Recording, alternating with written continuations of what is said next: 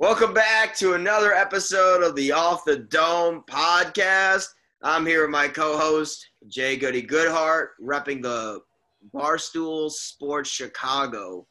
Where'd you get that at? Barstool Sports. Where do you think I got it? I know, but like, what website? You got it off their website? Yeah, bro. Nice. How much that cost? Uh, ooh, uh, probably like twenty bucks. Nice. Chicago beanie. I don't know. I don't remember. Right. I thought I saw it like the colors, like the Chicago. So Yeah, that's copped it. pretty nice.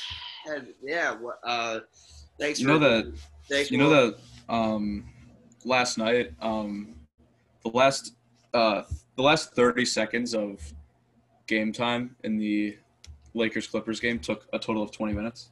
Sheesh. 25.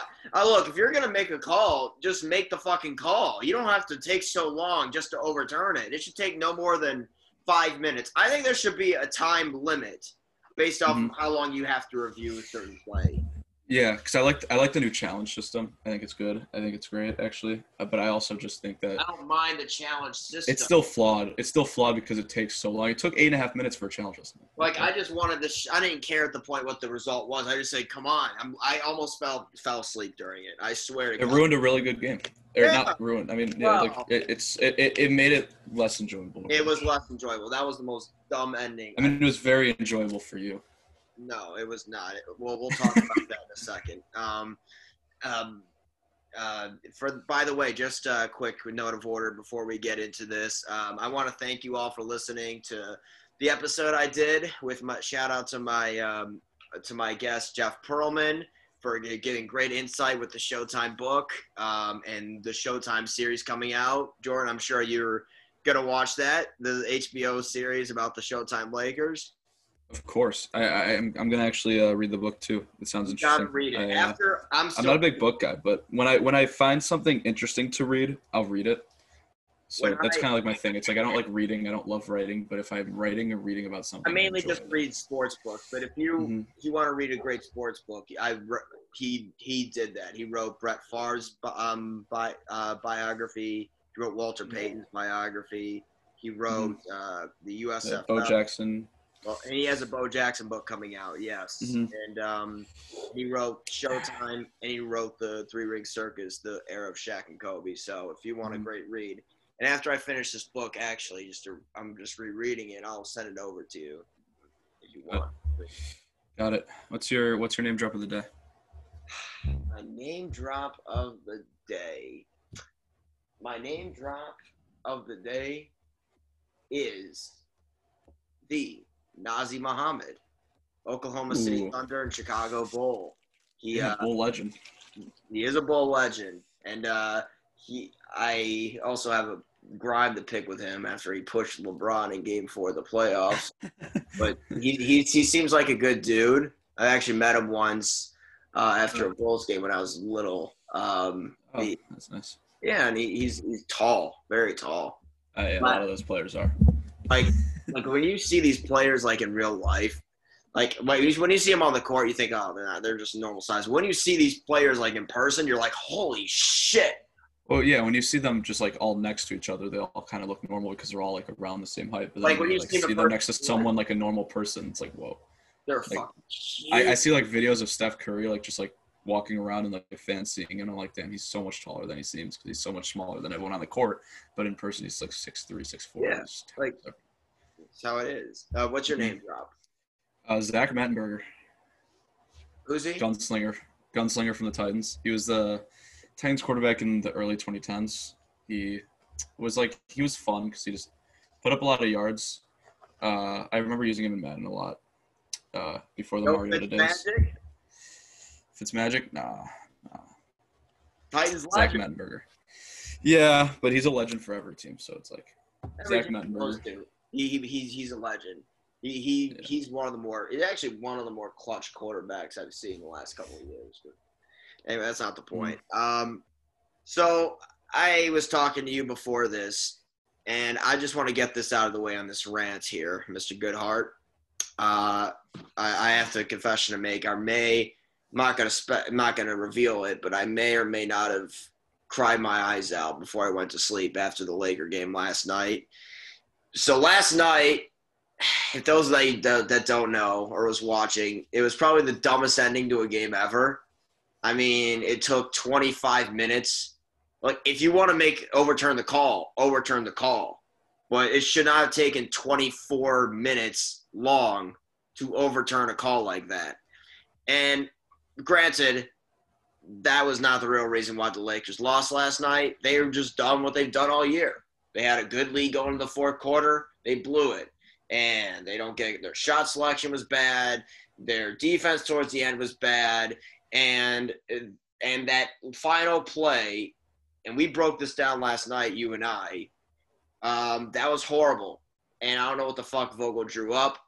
And I thought this would be a good game to, okay, make a little bit of a push to at least move up to the eighth spot to get the double elimination as opposed to the single elimination where they stand today.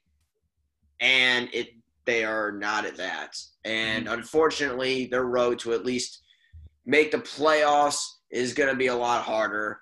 And people could say, well, that, that well, people even the people that hate the Lakers or troll them didn't think they'd be in this position. I mean, I knew they thought they would struggle or barely be a sixth seed, but I didn't think they would. People thought, including me, thought that this would be they would be this bad.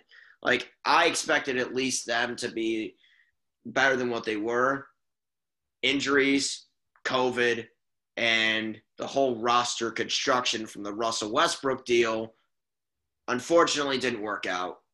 And look, I love Bron the player, but as the unofficial GM or le GM, you and others call him, mm-hmm. um, he's gonna have to own this one. I defend him more than anybody, but I can't defend him as the team builder of this team because I don't. There was an offer on the table to get Buddy Hield, and he would have been a great fit, but unfortunately, didn't work out. And Demar thought that he was a Laker. Yeah, I don't know why. I don't know why. Maybe they. I don't know why. I kind of I pushed for him to get Demar, but unfortunately that was not the case. Demar, buddy, would have been great, but I know Russ wasn't the problem last night, but he is a solo act, stat machine, turnover brick machine. That's what he's been his entire career. Exactly what people thought he would be and no more less. And AD just cannot stay healthy. And that's what they're at. And it's a shame. I don't think anybody thought they would be in this position. I thought they would at least be a five or six seed at this point. But no. Unfortunately, this is where they're at. And I've made peace with it. And it sucks. The floor is yours now. I, I, they, they make me fucking sick. Yeah, I mean, as much as that was that last possession, like you said, was really bad on the Lakers' part. I think not enough people are giving credit to the Clippers and Ty Lue because that was some of the best defense I think I've seen played. After Ty Lue, I will give. Happened. Oh, they also made another mistake. Yeah. They should have hired Ty Lue instead of Frank Vogel. Ty Lue is a is one of the best coaches in basketball. Mm-hmm. I was, he, yeah, he has a connection with the Browns, so it's like yeah, he uh, they yeah, and they lowballed yeah. him two summers ago. But go ahead. Mm-hmm. Yeah. Um, I mean, after that mistake by the Clippers and probably Tyler when they threw it all the way back court when they had one second to get across that, half court, they could have came out and been lost and been rattled, but they came out and played some of the best defense they could have played by literally triple teaming LeBron, and then their rotation on the other side of the court was beautiful. I I don't remember who it was, but I think it was Reggie Jackson on the side in between Westbrook and THT in the corner. Was it him or was it Covington? It might have been Covington. No, Covington was guarding LeBron. Right. No, it was Covington, yeah. Terrence Mann, and and that's what I thought it was. And Marcus Morris maybe on and Marcus Morris was on the backside coverage. Yes. Yeah. Yeah, but um, so when Carmelo Anthony got the ball, Russell Westbrook was on the block and THT was in the corner, and there was one defender in between both of them and it was a very hard pass for Carmelo Anthony to make because he had his right arm kind of in the passing lane of Westbrook, and it would have been a really hard pass for a guy like Carmelo Anthony who's not like an elite passer to make down low. And yeah, if he that, did take it to the corner, or he had defender. Yeah, but if he gave it to THT, the defender played so wide and he was playing so active that he could have gotten back to THT and, and closed out on him. So the Melo shot doesn't look great just from that standpoint, but when you really break down the play, it was honestly all they had, and he honestly probably thought there was one second left, like he didn't know. And it, I'm not going to try to harp on LeBron too much, uh, but that you have to realize when the double is going to come when you're that good, and you have to get to your spot and anticipate the double and beat the double team. You can't wait for the double team to get to you like he did last night. He kind of just from 30 feet out passed it away to Carmelo Anthony. He didn't even make it to the three point line. DeMar DeRozan the other night in that in, with that game winner, he beat he knew the double team was coming. Everyone in the stadium knew the double team was coming. Stacey King said the double team was coming. He's like, are they going to double him? He's going to have to pass, pass to LaVine. Well, no, because he got to his spot in one on one. He got to the 16 foot range where he loves, and he turned around and he was already going up for a shot before Kevin Huerter was able to get there for the double team. So he didn't have to kick it out. So that's just instincts right there. And I mean, obviously LeBron is LeBron. Like you're not gonna I'm not calling him dumb. He's one of the, he's one of the smartest players ever, but that was a very sort of dumb play night. He did not look like a, he did not look like a 36 year old. He looked like a 22 year old rookie who didn't know what he was doing. He he. I watched that entire game last night, and even as much as I defended LeBron the player, last night he looked gassed. He looked so mm-hmm. gassed he just wasn't that self he was. Like again in the All Star game or the final game before the All Star break against Utah, where he took over that fourth quarter game, he didn't look like that. He mm-hmm. looked disengaged a lot of the night. He missed a lot of shots. He struggled from the field, missed a lot of threes, turned the ball over. He had six turnovers last night and he's shooting more threes than ever, which it just it, that's an age thing at this point. It's an age thing. Yeah, he's not, he's not powering through everyone like he used to. It used to be just you can't stop him going. He's still great, mm-hmm. but he's not what he. But he doesn't dominate like he mm-hmm. like he used to. And mm-hmm. After the game, I just want to get your thoughts on this before we dive into other subjects here. I just want to get. I just want to clear this up. Like these whole reports that oh my god lebron wants to go back to cleveland or uh, and like there's reports of him in the front office and like lebron after the game obliterated the reporter saying you're just making shit up pretty much is what he was saying he called out a reporter by name last night like he said he wants to remain with the lakers so what do you make of that whole thing going on well he dug himself in this hole like he's the one who came out during All Star weekend and started saying the Cavs have got great young talent. They've got a couple All Stars and me. Maybe he was just G- was just excited. Like, and then he, and he's like Sam Presti. He's such a good GM. Oh, I'm gonna play with Bronny in a couple years. Like, like what? Like that was just unneeded what he did, and he put himself in this hole. And of course, people are gonna speculate. And he was probably just pissed off about the loss last night. So that's probably why he got a little heated. Um, but yeah, I could see him being frustrated about that because like he is on the Lakers right now. It's not even the off season. Like they're still they're really struggling, but they're still in the playoff hunt and they're gonna be in the play-in tournament probably. But um I don't know. It just seems like he kind of put himself in the situation and that's and like Rich Paul kind of put himself in this situation. And yeah, I think he just needs to focus on winning the games now and uh, he, he, just needs he has, he has a he has a playoff push to worry about right now. He's got he's got to go zero dark thirty. Right. I, I yes, unfortunately. Uh, so I want to switch gears here, and I want to ask you about this other thing going on. Um, we're going to talk about someone else, and he's let's just say this guy has an interesting diet per se, and his name is Zion Williamson. That was a little harsh. But so Zion, there's been a lot of beef going on, the speculated that he wants out of New Orleans and JJ Redick on first take, who I by the way I think he's the best analyst out there, by far the most objective analyst analyst. So called Zion out, who by the way he was former teammates with Zion and questioned his commitment, last year, questioned his commitment to winning, and by him not being in shape, him rehabbing in Portland, and didn't even text CJ McCollum. CJ McCollum later had his back saying, Yes, we talked. But what do you make of this whole like Zion uh, beef. Do you think he want he's holding out, or do you think he's actually hurt? Like like a sort of like Greg Oden thing because he's missed just much amount of games as Greg Oden's like played his career. So what do you make of this whole Zion thing going on? Like, do you think he wants to mm-hmm. stay in New Orleans, or wh- what do you think? I think it's pretty clear and evident at this point that he kind of he, he wants out of New Orleans because it I'm, it's definitely not right. He shouldn't. He doesn't have the right at this point in his career to be demanding out of New Orleans when they've done everything they can to keep him.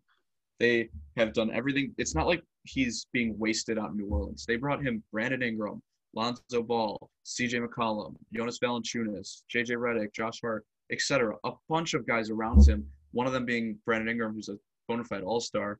Uh, they just brought they just brought him C.J. McCollum. C.J. McCollum at the All Star break. They already have Jonas Valanciunas. They lost Lonzo Redick, uh, but I mean, it's like what else could he ask for? You're not going to play next to Ja Morant, Zion. I'm sorry. Like you guys are you guys were the one and two pick. You're not going to play next to him. Like if that's what he wants. Um, I'm not going to question his injury because obviously injuries suck, and at that built and when you're built like that, that was a thing coming out of college. That was a worry. It was a concern. He had had foot injuries. He had had knee injuries. It was definitely a concern. And out of college, a lot of people said the talent's obviously there. The wows is there, is the durability going to be there? And that's something that I questioned. But I wanted to believe that yeah, that wasn't going to be a thing because he's such a fun guy to watch. He seemed like a good guy off the court, and it just seemed like he was the next superstar in this league. And when he was playing, he was averaging like what 26 points on. He was averaging like 28 points, like on like 60% shooting. Like he, he was unbelievable, and it's just said that injuries and sort of a lack of commitment. You know, a lot of people talk about his weight, but I think it's just it, when you're a guy like Zion, who is that big and that strong and kind of has like a linebacker build to him, one injury can really fuck you up when you're out that long because right. he's not running at practice every day. He's not, especially a foot injury. It's not like an arm where he can still run.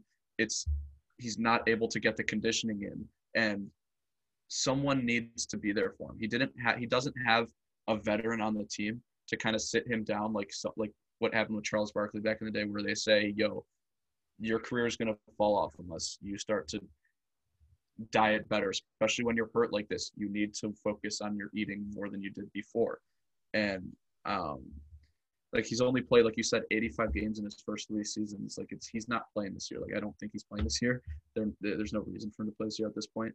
But he's played 85 games in three years. I'm pretty sure greg oden played 82 uh, he's better than greg oden though he's shown better uh, flashes than greg oden obviously but he's just been on and off uh, and it's been sort of predictable since college and jj Redick calling him out as a bad teammate was kind of the cherry on top for me to get off the zion train because when a guy like JJ Redick, who is seemingly a great guy and a great teammate and a veteran, and now he's an analyst, but he went to Duke. He's and he's been he's been known as like a kind of like a, a quote unquote locker room guy. If you want to say like he's never really had issues, for him to say that Zion's not a good teammate, and it's not even just the CJ McCollum thing. He said last year like Zion wasn't their leader. Zion wasn't like that connected to his team and then Zion finally texted CJ McCollum after he called him out.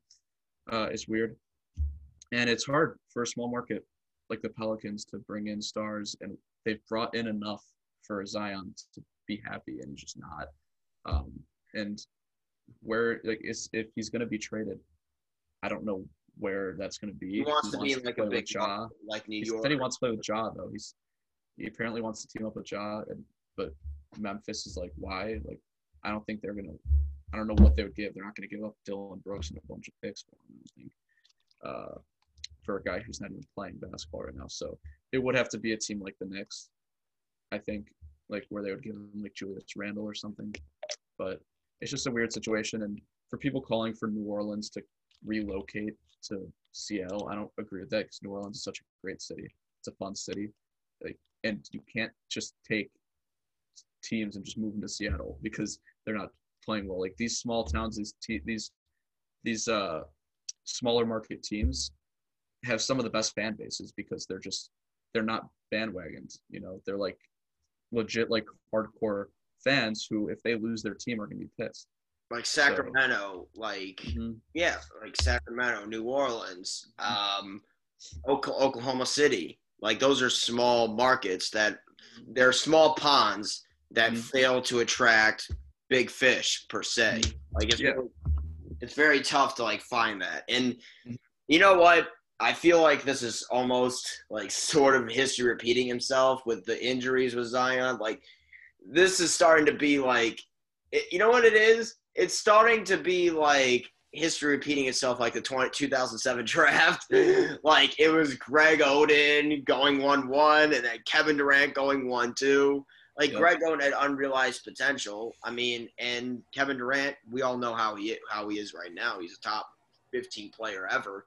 So hmm it- it's really just unfortunate in that in that way. Um, I will say this: I don't understand what's I yes he's but New Orleans they have made they actually with without Zion like even though they had like a pathetic start to the year and people thought like they were the worst team in the league they played like basically 500 ball cents. Mm-hmm. Like, there's a Jaxson couple Hayes games- is also, by the way, Jaxson Hayes. Jaxson Hayes is really good. I like Ever since he moved to the four, he's been great. like and they are they're they're really kind of interest kind of nice to watch like i watched them last night against the suns like although they were without chris paul like and they just blew them off the court Mhm. brandon ingram is a was an all-star two years ago and he's playing very well and cj mccollum low-key has been playing having playing one of the best all-around like stretches of ball lately I Mhm. mean, he was great last night, and I feel like now that he's traded to a place he actually likes to be at, I still think he deserves to be on a contending team. But I do think he's in a good place right now. And I'm I'm gonna say this: if they if Zion was healthy, I'm not saying they'd come out of the West. They probably wouldn't, but I think they'd be like pretty good along the likes of the Mavericks and the Jazz or whatever the case is. They'd be in that Mhm. sort of tier. So I kind of like like what they have. I just yes, Zion's unhappy there, and and we'll see what happens with his rookie contract. But if you are an NBA star, you are expected to be committed on a nightly basis, and whatever the case is. Yes, you are unhappy, but play your way out of it. Like Mhm. like if you're unhappy, just play through your contract, stop bitching, and just worry about like getting being better each and every year to build your brand. Like that's what he was. Yes, the Pelicans last year were a disappointment, even though they had Lonzo Ball, who was really good last year, and that Brandon Ingram and Josh Mhm. Hart at the time last year. And yes, they they stand they didn't have the right coach or whatever, but they were Zion commit committed last year. He, they were just fun. Like, and he if he when he commits, he's one of the most dominant players in basketball. He truly is at this Mhm. to be this young and to dominate the way he did last year. Incredible. Yeah, But and like you problem- said last year, I think the I think a big mistake that the Pelicans made was bringing in Van Gundy to a team that was so young and so promising. They brought in an older, Yeah, I never flashy thought that was coach right who didn't connect with the players, and his offense was really bad because he wasted Lonzo Ball. Like Lonzo needed to be on a team with a fast-paced type of offense, and so did kind of Zion because you, everyone just imagined Lonzo throwing lobs to Zion, all that, and it just never really happened. And you could see Lonzo's playing much better with a team like Chicago. Yeah, he, they needed to, to be on teams that led, led the league in pace, and they're one of the slowest teams in the league. And look, but uh, the thing is, though, all, all around them, I kind of like the Pelicans. Bi's playing well. Like they, they're a really fun team. They just, I'll say this: if Willie Green maybe was the coach last year, I think they'd be. I think Zion would be a lot happier. I would say. So I mean, I- just think that he's handling this like a child. He really is. He, the people would kill to be in his position to play constantly and to get paid big bucks. getting a hundred million dollar deal from Jordan. like that's Like the, wouldn't seem mad brand, about. Like and with the Jordan brand he had, like and all Uh-huh. that, like he, he doesn't need New York. He has hundred million dollars from Jordan. I, mean, I, I said the same your thing. own brand. Shaq, Shaq was with the fucking Orlando Magic before like he got before he signed with the Lakers. And you don't have to be a big fish in a big pond. You could be a big fish in a small pond to make it Mhm. attractable. Like like Shaq was with the Magic, or Chris Paul originally when he was with New Orleans, or Anthony Davis when he was with New Orleans, or Russell Westbrook, just him by himself with the Thunder. Like that, you don't need to want to play in a big market. If you just play your game, and if you build like a good foundation there or in a small market, people will come. And mm-hmm. I like, I think if Zion maybe was playing right now, I think they'd be a top four to five seed in the West right now if he was playing. Mm-hmm. I agree because they're what are they? Are they the ten right now? Are they? Are they like right on the play? And no, I think the Blazers are still the ten, but they're a mm-hmm. couple games back from the ten. Yeah, like they they might get a play-in game, might, and like getting a play-in game doesn't mean anything. Like, but but it'd be a good step of development. Unless yeah, unless you win the play-in and make the actual playoffs, it doesn't really matter. But I mean, it's just it's just weird. And uh, speaking of guys in a tough situation that are criticized like, a lot right now, let's let's let's shift over to the turf. Let's get to Mr. Aaron Rodgers, as you like to call him. Rodgers. Rodgers. Yeah. Um, a lot of speculation. He went on the Pat McAfee podcast. He posted that Monday, whatever that was, that Monday motivation, whatever the fuck that was, uh, on Instagram. He said he went through some cleanse. Um, Panchakarma, Panchakarma cleanse. Mm-hmm. Yeah. So, what are your uh, thoughts on this, and what, where do you think he is next season? Uh, okay, I just gotta. I'm sorry. I, I really just gotta lay this out here. Aaron Rodgers is the biggest blame deflecting diva of a quarterback that I've seen. Like I just don't get it with this guy. Like with what when he went on the Pat McAfee show, which wasn't in a while, while we were all tuning in, like 300k viewers turning in to see what was Aaron Rodgers going to do, and he's like, uh, no decisions being made. He's an attention seeker that just wants the attention, and if things are not focusing on him like the Packers are, he's going to be complaining about it. And he apparently wants to be paid as the highest paid quarterback uh, again, like, what do you want? You wanted Randall Cobb. You wanted all these things. Like, what the fuck else do you want?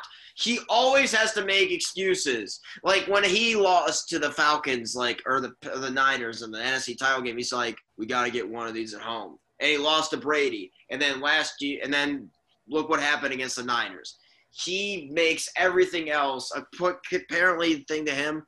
According to him, the world revolves around Aaron. That's really all it is. And I just don't like that one bit. Look, I might I wasn't against him not being vaccinated. Hell, the the Carson Wentz is not vaccinated. I like him. The point I'm trying to make is he's just a smug, condescending guy who like is who like thinks the world revolves around him and he's trying to show sympathy, create sympathy in a situation. And once again, we're in the same position we were a year ago, where Aaron Rodgers is holding the Packers hostage because he is trying to put pressure on them again after another failed postseason and, and another MVP again, but failure in the postseason. It's the same thing over and over and over again. If I was reading the tea leaves right now about Aaron Rodgers, I think I originally thought he would he would go to Denver because of Nathaniel Hackett. Now I'm really just not sure where he's going to go. If I for but from what the Instagram post he was posting, originally I thought it was like a uh, like him showing gratitude after his breakup with Shailene Woodley, that famous actress. I think maybe it was a gratitude post at the time, but now that he was calling out his teammates, if I had to say I would say he's either going to stay with the Packers again and seek more money or retire because it kind of also felt like a retirement post of how you were reading it. It was true. So I think Aaron Rodgers is just doing this just to create attention for himself. And I am just, what else do you need? Like, the world revolves around Aaron. Look, he's a great quarterback, obviously. He's one of the five greatest quarterbacks ever and he had another great season, MVP caliber season. Some people thought it should have been Brady, but I thought he had a really good year. They were the number one seed in the NFC. They played very well throughout the regular season. But what else? Why does he always have to make this attention about himself? Like the rumblings of we basically lured him the to listen to the Pat McAfee show with Aaron Rodgers for nothing, pretty much.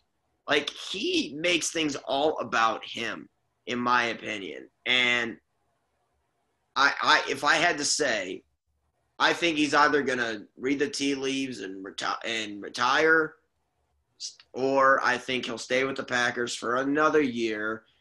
I, I don't know. He he has made things things so unlikable lately. Mm-hmm. I mean, he's always been an unlikable guy. I'll admit that. I mean, he's never really been like a like he's always just been kind of like a he, he's a dick. Like he, He he is is, a a dick. He, he is a dick. Um, Anti I, I like I like his I like his humor in the fact that he's like a dick like that. I like his humor sometimes, but I think this situation was is harder to defend because of the fact that he did shit the bed in the playoffs and he like just kind of didn't really I don't know. It's like he shit the bed in the playoffs and then now he's like holding Packers hostage, like you said. But I mean, I don't really have a problem with the whole Pat McAfee thing. Like he goes on there every Tuesday. He took a couple weeks off because he needed that quote unquote cleanse or whatever. So he took the couple weeks off. But I mean, it just happened to be that he posted that that Monday night. Um, but I think it was just like more of like a he was kind of reminiscing on the season, uh, and just wanted to give his like end of season post kind of. And he thought the picture with Randall Cobb and Davante Adams like without someone in the middle when they kind of left a spot for him when he was out was cool. Um, and yeah, I mean, like he said, he said like he's he at least he said at the start of the podcast that there was no decision. Uh, and shout, I mean, he's he's helping the boy out, Pat McAfee, by getting him a lot of viewers. But Pat really I love doesn't do Pat. that. He has he has the viewers. Pat, by the way, he has uh, Vince McMahon coming on Thursday. That's actually like big because like No Vince doesn't do Vince doesn't do like he doesn't do interviews. Like he's like a very like interesting guy. Like no one really knows much about him. Like he's not like a interview type of guy, but he is going on Pat McAfee Thursday, which is cool. So I'm sure Pat's gonna get hundreds of thousands of viewers on that live, like he did with Rodgers. But I think Rodgers, if I had to predict where he is, I mean the live odds have him like minus three hundred to Green Bay again. I don't see him in Green Bay next year because of the fact that I don't see Davante Adams in Green Bay next year. So I don't I, I don't think Aaron's gonna want to play without Davante. Um, so I think he's either retiring or going to Denver. As much as I want him to come to Tennessee, I don't think that's going to happen. But I think I don't think he's going to be in a Packers uniform next year. I could honestly see him being on a team like San Francisco because that's where he wanted to play growing up. There, eh, but like they have Trey Lance, so I don't know. It's it's just a weird situation because of the cap situation for the Packers and the fact that for years now he hasn't really wanted to be there, and now Davante Adams is going to be gone, maybe, possibly, maybe even a Bear. Uh, but if Aaron Rodgers is out, of- out of that NFC North division, that's going to be crazy because who's the best quarterback in that division then? Uh, Kirk. Unfortunately, Probably Kirk Cousins. Kirk Cousins. I mean, Kirk had a good year last year, but he's nothing like he's not like I think, think I've never been a Kirk. Cousins fan. I think he's an overpaid underachiever. I ne- he struggles. He's struggled in many big games, and He's a he lot like never- Tannehill, in the fact that he has he's a lot like Tannehill.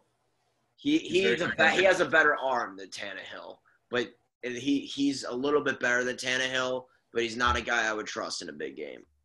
I don't know. I'd probably take Tannehill over him, but because Tannehill has the mobility factor. But uh, Rodgers, I mean, the whole situation is just like anything he says, everyone will talk. Like he'll he could he could tweet, "I just had Chipotle for dinner," and people are like, "Oh, is he going to work at Chipotle? Is he going to go own a Chipotle after retirement?" Like he, I mean, he put he sets himself up for it, but it's also like the media falls for it. Like the, you the whole COVID toe thing that was going on, like he wants attention. He wants it. Like what else does he want? Like he wants are, it and he the thing is he wants it and he gets it. If people are so mad about him getting attention stop giving it to him. If he posts a instagram post don't ramble about it on espn for two hours you know? It's like that's my thing. Uh, i think he's either retiring or going to a team like denver. Uh, but it's gonna be interesting. I mean he said he's gonna give his uh, he's gonna tell green bay before free agency so they know what kind of where to go I, if I had to say, kudos, but I'll say two more weeks. I give it two more weeks. uh, yeah, I'll give it about two weeks. Uh, I think he just needs to wait. He just, I think he's going to talk to them about the situation, the cap situation, like where is Davante Adams going to be? If Davante Adams is not going to be a Green Bay Packer, I'm not going to be a Green Bay Packer. That's going to be his thing. So we're going to transition to back to the hard court, and we're going to talk about the our midseason awards. So uh, let me. So now we're going to talk about uh, talk about uh, our midseason awards so far for the NBA, just like to see where the teams are at, like which players are excelling. Uh, and you're so I'm gonna start off. We'll take turns asking each other like uh, questions, or we'll just go by the um, the topics of the NBA awards. So if you had to pick an MVP right now, who would it be? Uh, this one's an obvious one for me. As much as I want to say DeMar DeRozan, it's got to be Joel Embiid. Uh, dude's unbelievable right now. He's averaging 29.6 points per game, uh, leading the NBA with that. Uh, it's also his career high. He's averaging 11.2 rebounds a game, so he's averaging a double double, almost a 30 point double double, uh, and four and a half assists per game, which is also his career high. Uh, and he's kept the Sixers as a top seed in the East, even with all the Simmons drama and not really having another star with him until obviously Harden. Uh, and we saw what him and Harden can be last night. Holy shit, they looked good. Uh, but I mean, he's been healthy as of late, and after missing a big stretch of games, he's been healthy. And as long as he's been available, he's been unstoppable. It's kind of been his thing over the past few years.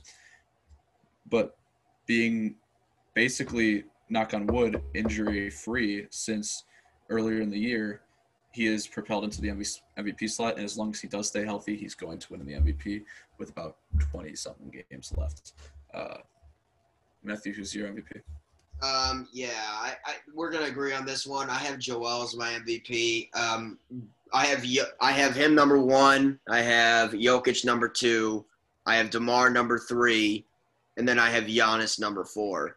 Um, I think Joel has been unbelievable with the with the fact, despite the fact with all the Simmons drama and them playing without another star and him having to play high minutes per game, he is still like he is he is currently lead, one of the league leaders in scoring right now. He's top three, I think, along Who?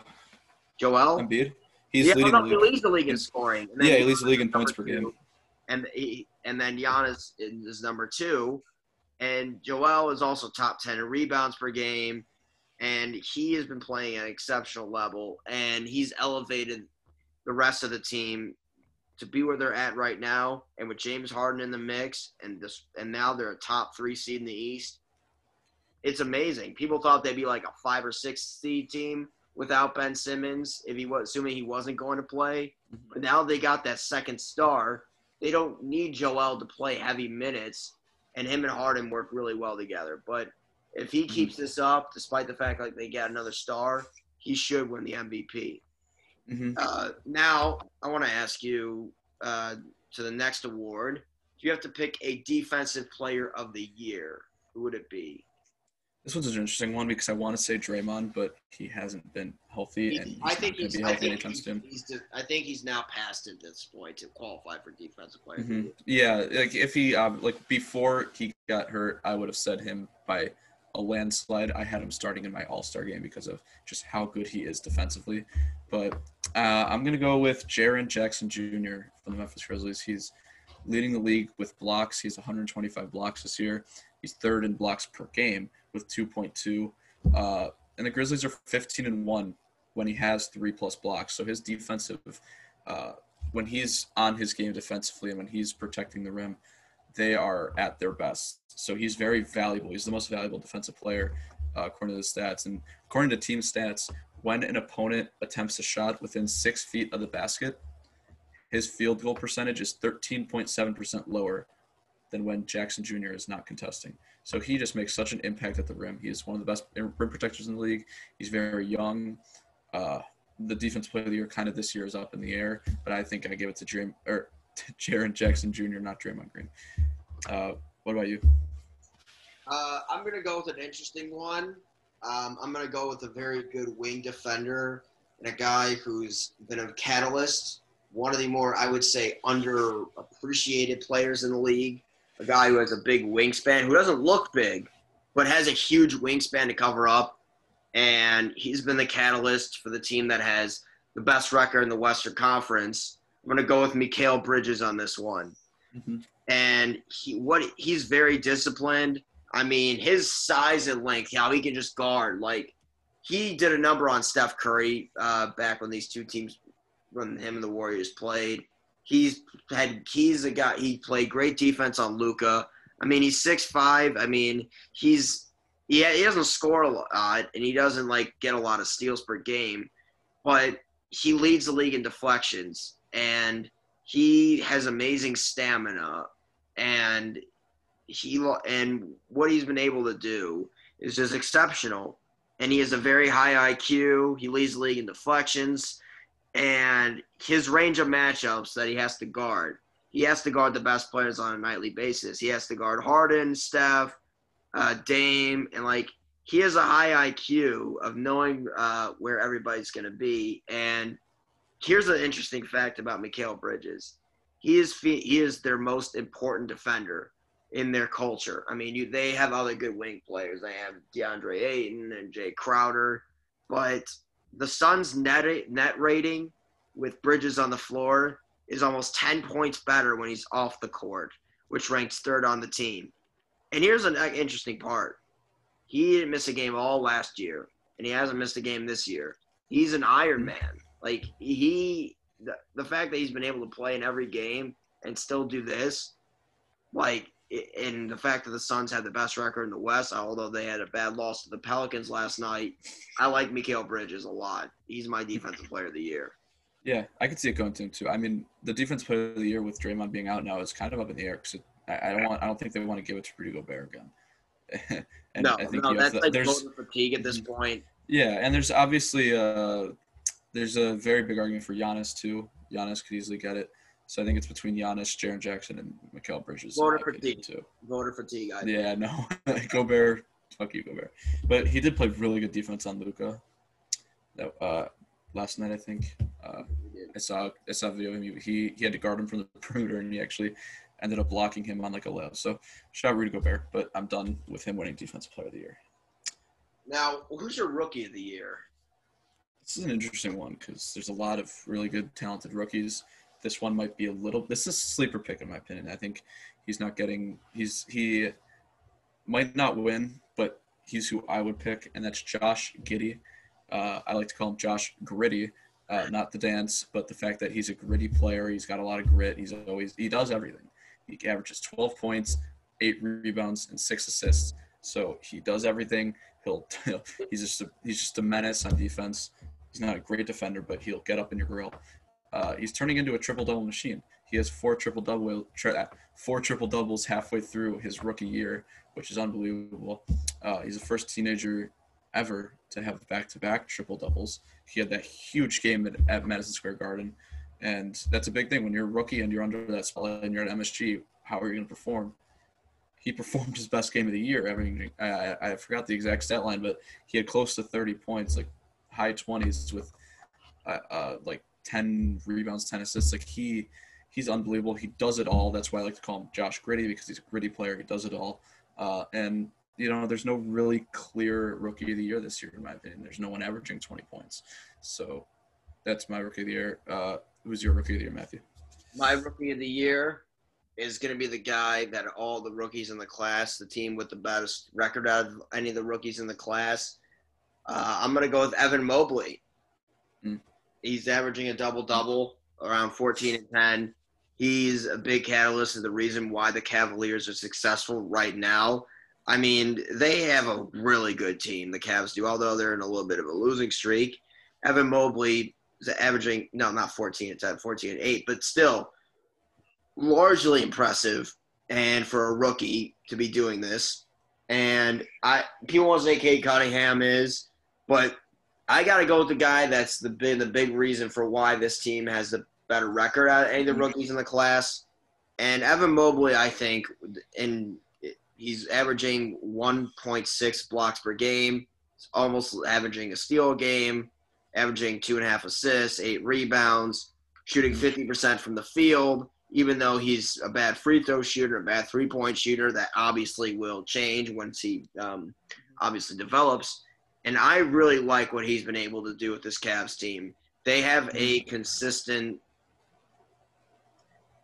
they they have a consistent like they, they have a nice young core that's good for the future. And Yeah. with him, Jarrett Allen, Darius Garland, all that, but he's a big reason why they're successful. Um, I really, really like Mhm. how how he's played. So. I'm gonna say Evan Mobley is my rookie of the year. Yeah, I I, I really like this rookie class too. Um, But it's a like it's a lot better. I'd say it's better this year than it was last. It's just it's been like all the guys have just been like just solid. I mean, you look down the list like Cade Cunningham has been really good when he's come back from injury. Uh, Scottie Barnes, another guy who could win Rookie of the Year, he's been unbelievable. He's just a he's a very hard a hard worker. He's very he's very focused on just basketball. Uh, Jalen Green, he's he's a little overrated in my book, but he's exciting to watch. Evan Mobley, he's been great. Uh, Josh uh, Giddey, uh, Franz Wagner's been great for the Magic. He's uh, he's played really well when they played the Bulls. Uh, the couple games I've watched him, but it's just a really good rookie class and a bunch of uh, good guys who are really developing. Not a lot of scoring out of them early, but they'll that's going to develop as it goes. They're doing a lot more than just scoring. Uh, yeah, if I have to pick, um, if you have to pick an MIP, this is the award that it really could go any way right now for who the most improved player is. Yeah, Um, it, it's really is a toss up. There's really not a wrong answer here. Like if you watch basketball, like who would you think is the most improved player? You would say. I'd say Ja Morant, and I, I say that because he's just like out of all the people who could win Most Improved, he's just the best, and he's turned into an MVP candidate. Uh, he's averaging twenty six point eight. point shooting, his free throw shooting. Yeah. Mhm. Yeah, he's averaging twenty six point eight points per game, career high, five point eight rebounds per game, career high, and six point nine assists per game, while shooting forty nine and a half percent from the field and thirty three percent from beyond the arc, which are both higher which are they're both yeah, which are both improving. And he's actually helped the Grizzlies from being in a play-in tournament last year to a bona fide top team in the West, and that's key for me in the mo- most improved player award race because he's taken he's not just him being improved, he's helped the team improve so much to being a contender in the West. Like they're legit top I think they're the third seed in the West right now. Uh, and it's not like they have the craziest best roster. And I mean, him and I have him and Jaren Jackson both taking home awards, and he Ja Morant played his way into an All Star starter role. So he's my most improved player. But again, it could go to a lot of other people. This year with the awards, it's not like a, No. a set thing yet. With not 20 like games left. Last yeah, there's like there's about 20 games left, and I mean the MVP you kind of know. Same thing like last year. There wasn't really like a lock for anything. hmm Yeah, and Well, I mean, Jordan Clarkson was a lock last year to win Sixth Man of the Year. I would say that was probably like the only lock. I would say. yeah, I yeah, I agree. Um, but who's your most improved player? Uh, my most improved player, and when I go through it, like Ja Morant, I could see why you would say that. And although he's obviously the best player out of the most improved, like obviously, uh, players are con- are in the consideration. It's we all knew his impact. I mean, we knew like how great he would be. Like he just improved his three point shooting and free throw shooting, which was worked hard on on the nightly basis.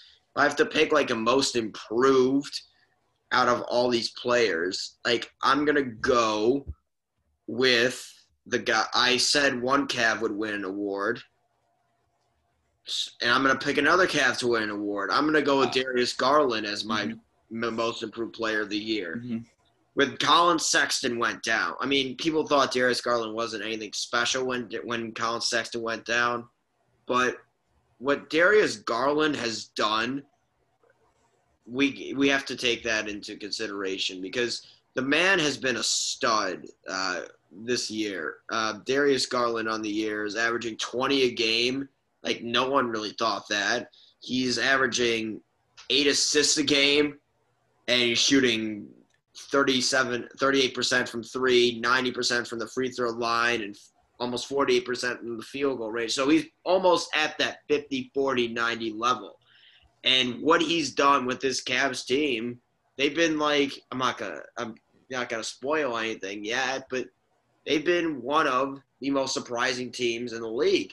I never thought I didn't think they'd be this good. No one thought they'd be this good in the East right now. I'm not saying they're a contender or anything. They're still like a year or two away, but what they have a good foundation for the future, I would say. Darius Garland has been a major, major part in that. And I got to give Darius Garland the most improved player award. Mm-hmm. Uh, yeah, he's, I mean, he's another all star. Uh, definitely deserving of the award, especially when Collin Sexton and Ricky Rubio went down. He kind of held it down for them at the guard position and at, at a weak guard position for them, honestly, because they have a lot of they have a lot of seven footers on that team. And uh, now Rajon Rondo's going to be out for two weeks, I think, with a foot injury. So he's going to really have to carry that load on uh, for them, and that'll be interesting. He could easily pull with that award down the stretch. So now this is where it gets a little bit interesting. Uh, who is your?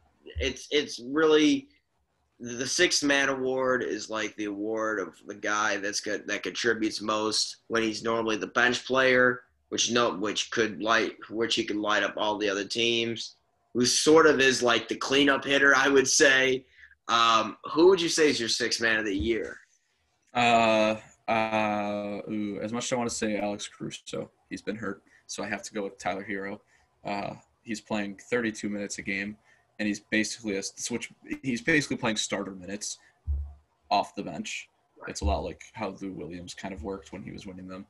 Uh, he's averaging 20 points per game, which is a career high after having kind of a down year. Like last year, he was criticized a lot because he was coming off of a big rookie year where they made the finals, and everyone was like, Tyler Herro's gonna make that big jump, and he just never did. So, but now he's averaging 20 points per game, which is his career high. Shooting 42% from the field, 37% from three. He's averaging 4.8 rebounds per game and 3.9 assists per game, which is also career high. And he's one of the main reasons why the Heat are where they are in the East at the top seed, tied with the Bulls. Um, and uh, Herro is a guy who honestly got a lot of All Star votes. Like he could have, he had. You have an argument to make him an All Star, not starter, an All Star uh, reserve as a six man. So I think this is one of the awards where I don't see a lot of other options at the six man, considering Caruso got hurt. Uh, but I think Tyler Herro's impact for the Heat, and he's basically the Heat's third best player, and he's been healthy, is a key reason why I think he's a six man of the year. Yeah, I agree. I'm gonna go with Tyler Herro on this one. He after like after his amazing bubble uh, run with the, with the Heat, he had a very disappointing sophomore year, and and but when he said that it was a revenge season, he he backed it up. I mean, he would be uh, he should have been he could have been considered an all star, and the and he also said that he wanted to be the most improved player and sixth man of the year. I'm not the the most approved player thing is a long shot right now, but the sixth man of the year like is a is a lock at this point. And with despite all the injuries and all the COVID thing that have gone on, he's been a big reason why the Miami Heat are where they're at as tied with the best record in the East right now. Uh, Tyler Herro is averaging 20 a game, 20 a game, shooting 38% from three and 86% from the free throw line. Like he off the bench, he's a, he gets buckets wherever they, they need him to if Jimmy's struggling or Duncan's struggling or Bam's not having a great game, he's to come in and he's to be the guy that's to put the team on his back coming off the bench. And he is going to do that. He's one of the more clutch players right now. And I really like what my, what Tyler Herro's done. And whenever he's on the court, he has a positive impact. So I'm going to go with Tyler Herro on this one. That was a pretty easy one that we agreed on. Mm-hmm. Yeah, I kind of expect so. There's just not many. It's just not the six man of the year is always kind of an award where you kind of know who's going to win before it happens. Like it's not really a surprise when anyone wins it. Uh, but I mean, there's there's a lot of deserving guys as six man uh, this year, but Herro's just really excelled. Now, this is going to be an obvious answer for you because of mm-hmm. the success of this team. But if you want to say who the coach of the year is, would it be? It's clearly Billy Donovan. Like he's he's gotten the Bulls tied for the first place in the East right now, with basically Lonzo and Caruso being out for the half of the year. Like he's missing his. I'm curious, what's up with Lonzo Ball? Uh, he was running around at practice. Uh, there's a video of him running around at practice. He's continuing to rehab. It's just uh, uh, they want him to be 100% when he comes back. They, they don't want to rush him, especially since they're the one seed. So he'll be back in it. Him and Caruso should be back in a couple weeks. Same with Pat Williams, too, who's also Pat Williams has been shooting around and everything. Caruso's been dribbling. So uh, they'll be back in a couple weeks. Caruso's a tough motherfucker too, so he'll. I think I, I wish Caruso could be back for the revenge game against Grayson Allen at home, but he won't. But I mean, he's lost. He lost Billy Donovan. He lost his best. He lost his starting point guard. He lost his best defender, and a guy who made such an impact, who was not a starter but a closer, Alex Caruso, and he lost in the fifth game of the year. He lost Patrick Williams uh, to a wrist injury for basically the whole year and Caruso and Lonzo have both been out for basically half the year at this point, and they're having success. And LaVine's missed time, uh, and they haven't just they haven't taken the foot off the gas. They haven't fallen out of that top three range in the East since the start of the year. They've been so consistent, and it's credit to Billy Donovan because he's taken this team and molded them into a contender. And he's it, he. I mean, we know how good of a coach he is. He literally has the court the Florida basketball court is named after him.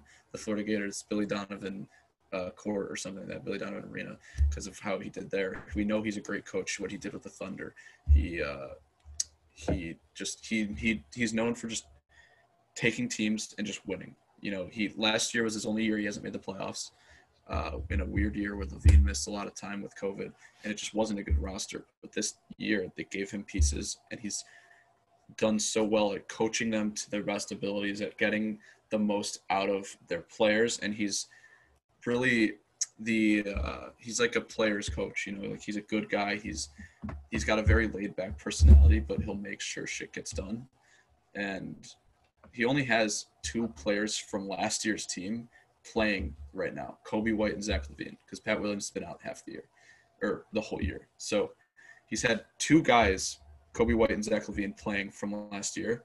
So he's got a whole new he's got a whole new team, and he's done great with it.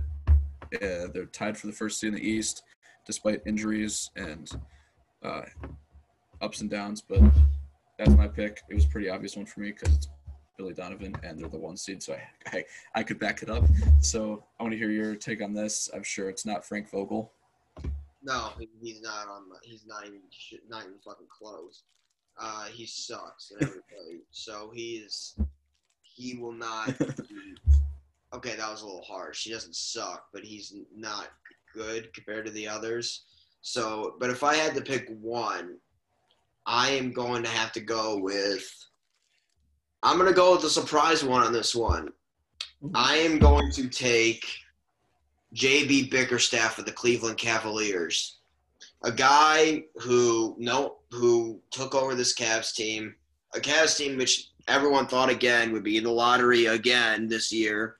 Yet they are where they're at. I already talked about how good the Evan Mobley and Darius Garland are, but they just love playing for their coach. JB Bickerstaff, with what they've been through, with Rubio being out and Sexton being out, and them doing what they're at, it's amazing. The Cavs are the most surprised team right now I kind of spoiled it actually. So I'm gonna say that JB Bickerstaff's a big part of it, keeping these guys intact, and them being a playoff team right now. JB Bickerstaff for me is the coach of the mm-hmm. year. Yeah, and uh, I mean while we're at it, I mean our last award we have is a made up award, a made up award. Uh, but it's the most surprising team, and since you've already kind of spoiled yours, you can it's the Cavs. you can start with this one. it definitely. Yeah, you've talked a lot about them already yeah, they're surprising. Um, I thought they could have maybe gotten like an eight seed. I didn't think they were going to be a top four seed right now in the East, but I definitely wouldn't. I mean, I'm definitely surprised by them, but but the team I'm most surprised by is the Grizzlies because the Grizzlies and Cavs are kind of similar. The Grizzlies were in the play-in last year and made it as the eight seed, so they were a little better last year, obviously, than the Cavs. But they're both similar teams that had a lot of young talent that people were like, hey, maybe they can kind of make some noise this year. But the Grizzlies have done more than kind of make some noise. They have legitimately made noise. They're they have the third best record in the NBA at 41 and 19. So that's better than the Cavs. That's the reason I kind of give it to them because they're both surprising to me, but the Grizzlies are better, so they're more surprising. Uh, they've gone from a play-in to a legit contender in the West, and Ja Morant's putting up MVP-like numbers. And in a stacked West, in a conference where people thought it was going to be Lakers, Suns, Jazz, Warriors, Mavericks, it's been the Grizzlies right there with them. So that's why I think they're surprising to me. I didn't think Ja Morant was going to be this good this year because he's really just became a much better scorer and he's kind of just been more of a winner and propelled this team. So they're very quote unquote surprising to me. Uh, yeah, so that's my most surprising team. And yeah, it's enough NBA talk for. Yeah, there's, there's been enough NBA talk. I'm wiped out from it. Yeah, you're you you're. I know you're not really into the NBA after last night. Well, I'm still gonna watch them, but it's not going to be with the same impact I had last night. I'll probably sporadically Hmm. watch them, and I will cheer, but I won't tweet about them, and I'll also be on my phone looking at stuff or You know, uh, James Harden, he already has tied Ben Simmons for most, for for on the Sixers all-time three-point leaders with, with five. But that you know the craziest part about that stat is that Ben Simmons has five made three-pointers in his career. I thought he had. I remember he had one. So that's. I thought he had one. I honestly didn't think he's had know, five threes. I, That's, that's surprising to me. I, I, I, think I think James Harden and Joel Embiid are going to be dangerous. So They we were. were going to bring up our next our guest. We're in, we're doing a new segment for the Off the Dome podcast. I'm been very excited about this. I shared it with Jordan, and because he's great on Twitter, he's a Bleacher Mhm. Report betting feature. We are calling it Ashman's Angle, and we are bringing in our gambling analyst for the Off the Dome podcast, who's debuting Jacob Ashman. Jordan, let's get a round of applause for Mr. Ashman. Thank you guys. Um, it's an honor to be on the podcast. We're Huge happy to fans, have huge you. supporters. I'm excited. Yeah, excited. I mean, Matt, Matt Matthews. I mean, he is he he is he has a sort of a Twitter crush on you.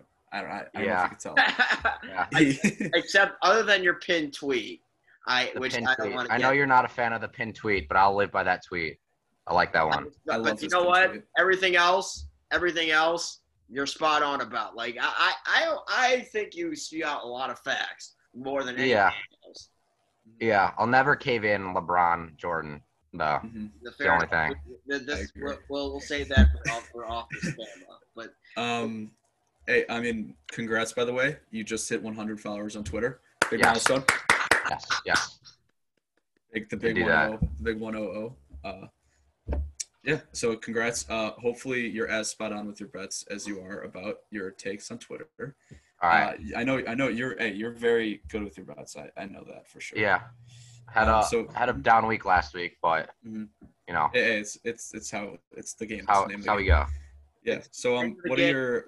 you're Uh, you're ahead so- of the scam curve. The, the gambling, the sports, thing- the sports gambling is a scam, but you just have to be ahead of the scam. That's how I view it as. Yeah. You know, as long as some you do it. some weeks are great, some weeks are bad, Mhm. but you know, we we see what we can do We, we, hope, day. we hope the good weeks are better than the bad. So what are your uh what are some of your bets that you'd like to kind of uh what, what are you sorry just what are your best bets for Okay. the day What are your So- bets for the week? That that's a, or for this hey, audience. futures anything I want to Go start ahead. off by saying I had Michigan State money line this morning. They played Purdue at home, fourth ranked Oh. Purdue, um, underdogs. They won. Um, had Iowa State money line at Kansas State. They Love Iowa won. State, love Iowa State. Um, I had Xavier minus three that didn't hit, and I had Auburn money line. They lost. So I had two and two on the Tennessee. day. I had Tennessee money line actually. I You win. Tennessee. That was a Yeah. good bet. I yeah I I I know you're really high on Tennessee though in the tournament, right? Oh, You're- I love Tennessee. I love Auburn too. I, I thought yeah I thought you would have bet on Tennessee there. I'm not huge on Auburn. I don't know why. I just they're obviously a really good team, but I just I feel like they play a lot of close games with teams that shouldn't be in close games like Georgia. Um, my best bet for tonight at 7:30, we got Creighton Providence. I love Creighton money line. They're plus five. I'm not. I, I like Providence, but I think they're a tad overrated. Their past four games, Um, three of them they won in overtime to not good teams, and then they lost one to Villanova. So they're hanging in there with three losses. Um, and it's a must-win game for Creighton. Their bubble team going at Providence. It's a, would be huge for the resume. Um, I think they get the job done. I think they cover for sure five. Um, but I'm putting money on the money line. I think they'll win. Yeah, I'm huge on in college basketball. I think I bet um, college basketball wise. I think I bet more underdogs than I do. Uh, Yeah. Than I do favorites, especially in February, because that's when bubble teams like Creighton and like a team like Oregon, who's been upsetting a lot of teams, just kind of mold together and realize that it's a must-win game, and they play harder than a team like Providence will be in this game because Providence kind of solidified that, and I think I, I, I agree. I'll, I I might just take the points in this one. I like the Yeah. line, but I think five points is very nice, especially for a team like I love Creighton. I think they've been solid all year. It's just the record doesn't really show it in a tough Big East. Um, okay, moving to the Mountain West tonight. I love Mountain West hoops. There's like five teams that are like I love really up there. Three that are probably tournament bound. Um, love Mountain West hoops. Tonight, um, I like UNLV money line against Boise State. Boise State's been really hot. I'm not gonna lie. Um, they UNLV lost a close one um, to Boise State last time they played, so I think this is a revenge game. The spread's one and a half. Uh, Bryce Hamilton for UNLV has been one of the best players in the Mountain West. Um, just a walking bucket, gets buckets all the time. I think um, they'll come out with a statement win and try to boost their resume a little bit. Um, like that bet a lot. UNLV Yeah, money line. I, I, I, I love West Coast basketball. I like I love watching the Mountain West and the Pac-12. I love watching them all Mhm. late night on ESPN. Oh yeah. You know, uh, they always get overshadowed. Like Gonzaga, like no one ever believes in them. Oh, yeah. Like just no one ever believes in the Mountain West teams, the Pac-12 teams, and then they always shine in the tournament. I feel like so. I'm I'm really big on West Coast basketball, especially being an Oregon fan. yeah. But yeah, I like UNLV there at home, big game. So Um, also tonight, um, very unpopular opinion, but I like Colorado plus 10 hosting the number two team in the country, Arizona. Um, Arizona is stacked everywhere. Only 2 Mhm. losses on the year. One of the best teams in the country. Um, but it's Evan Battey's last game, Colorado's last home game. It's a big deal. Battey's been unreal for them for years, even though Colorado is not that good um, this year. Um, but I think they'll keep it close within 10 at home. Battey's going to have a game like always. And Yeah. I think they'll cover the spread. Yeah, I mean it's another one of those games where it's like uh, it's college basketball and you're getting ten points at home for a bubble team late in the year. I mean, Yeah. it's like a why not take the points type of thing. You know, I, I would hate to bet Arizona minus ten here. it's just like it's just a lot of points for a team on the road, and it just has upset written all over it too. And then um, I got one game for tomorrow's games. Um, one second. Tomorrow's Sunday games. Um, what is it? Indiana at Minnesota. Um, Indiana's only I think two and a half point favorites. Um, I love Indiana. They're gonna need to finish the year strong if they want to. They're on the inside of the bubble right now, and they're probably in as of now. But they gotta keep building. They can't. This is the time of year where you gotta just push through, and it'll be hard going at Minnesota. But I think they'll get the job done. I think they'll win by three or more. And uh, Trayce Jackson Davis, one of the best players in the Big Ten. He's just a baller. Um, I think they'll get the job done at Minnesota tomorrow. Yeah, Minnesota's one of those teams where they're always at home getting points, and I always like to take them, but they never cover for me. So I've kind of stopped betting on them and believing them. And Yeah. Indiana's like a team where they either they either win or don't. Like if they're getting points, then they either win or don't cover. But I I I mean they're minus one and a half this game, so I I, I do like Indiana here. They're a team that they're going to get the Big Ten bias where they'll get in with a bad record but if they don't perform, if they like get first round in the Big Ten tournament, they might not make the tournament. Yeah. So they Yeah. really, yeah, I agree with you. And TJD is one of the best players in the Big Ten, Oh yeah. basically in the country. I mean, he's one of the best big men, especially. Uh, with that left he's a hand. bucket.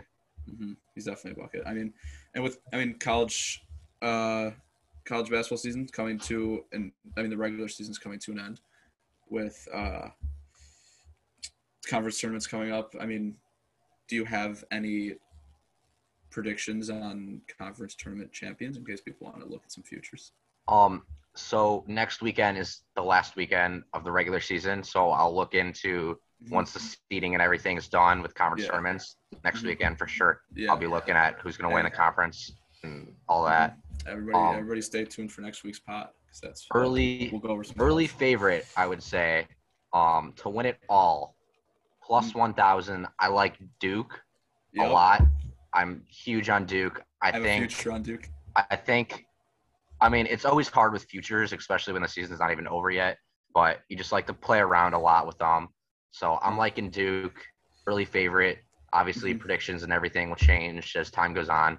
But Mhm. as of now, I like it so far. Future yeah, bet. That's crazy. I, I actually have I have a future on Duke. That's actually crazy. I mean, I, I I took them, I think a couple weeks ago, and then the day that I took them, I took it during the day, and then they ended up losing that night. So I could have gotten it at better odds. Like I'm not less confident because Oh. loss, but I could have gotten it at better odds. But I mean, I got it. Uh, I got them at plus 950. So I have a good some good odds on that, but. I just think the whole like Coach K's last year, it's Oh, last yeah. March Madness, and they're Yep. obviously a good enough team to win it. It's not like they're going to be an eight seed; they're going to be may, like probably maybe even a one seed. So uh, they're blowing Syracuse out right now. I bet on Syracuse, so that's not good. But Yeah.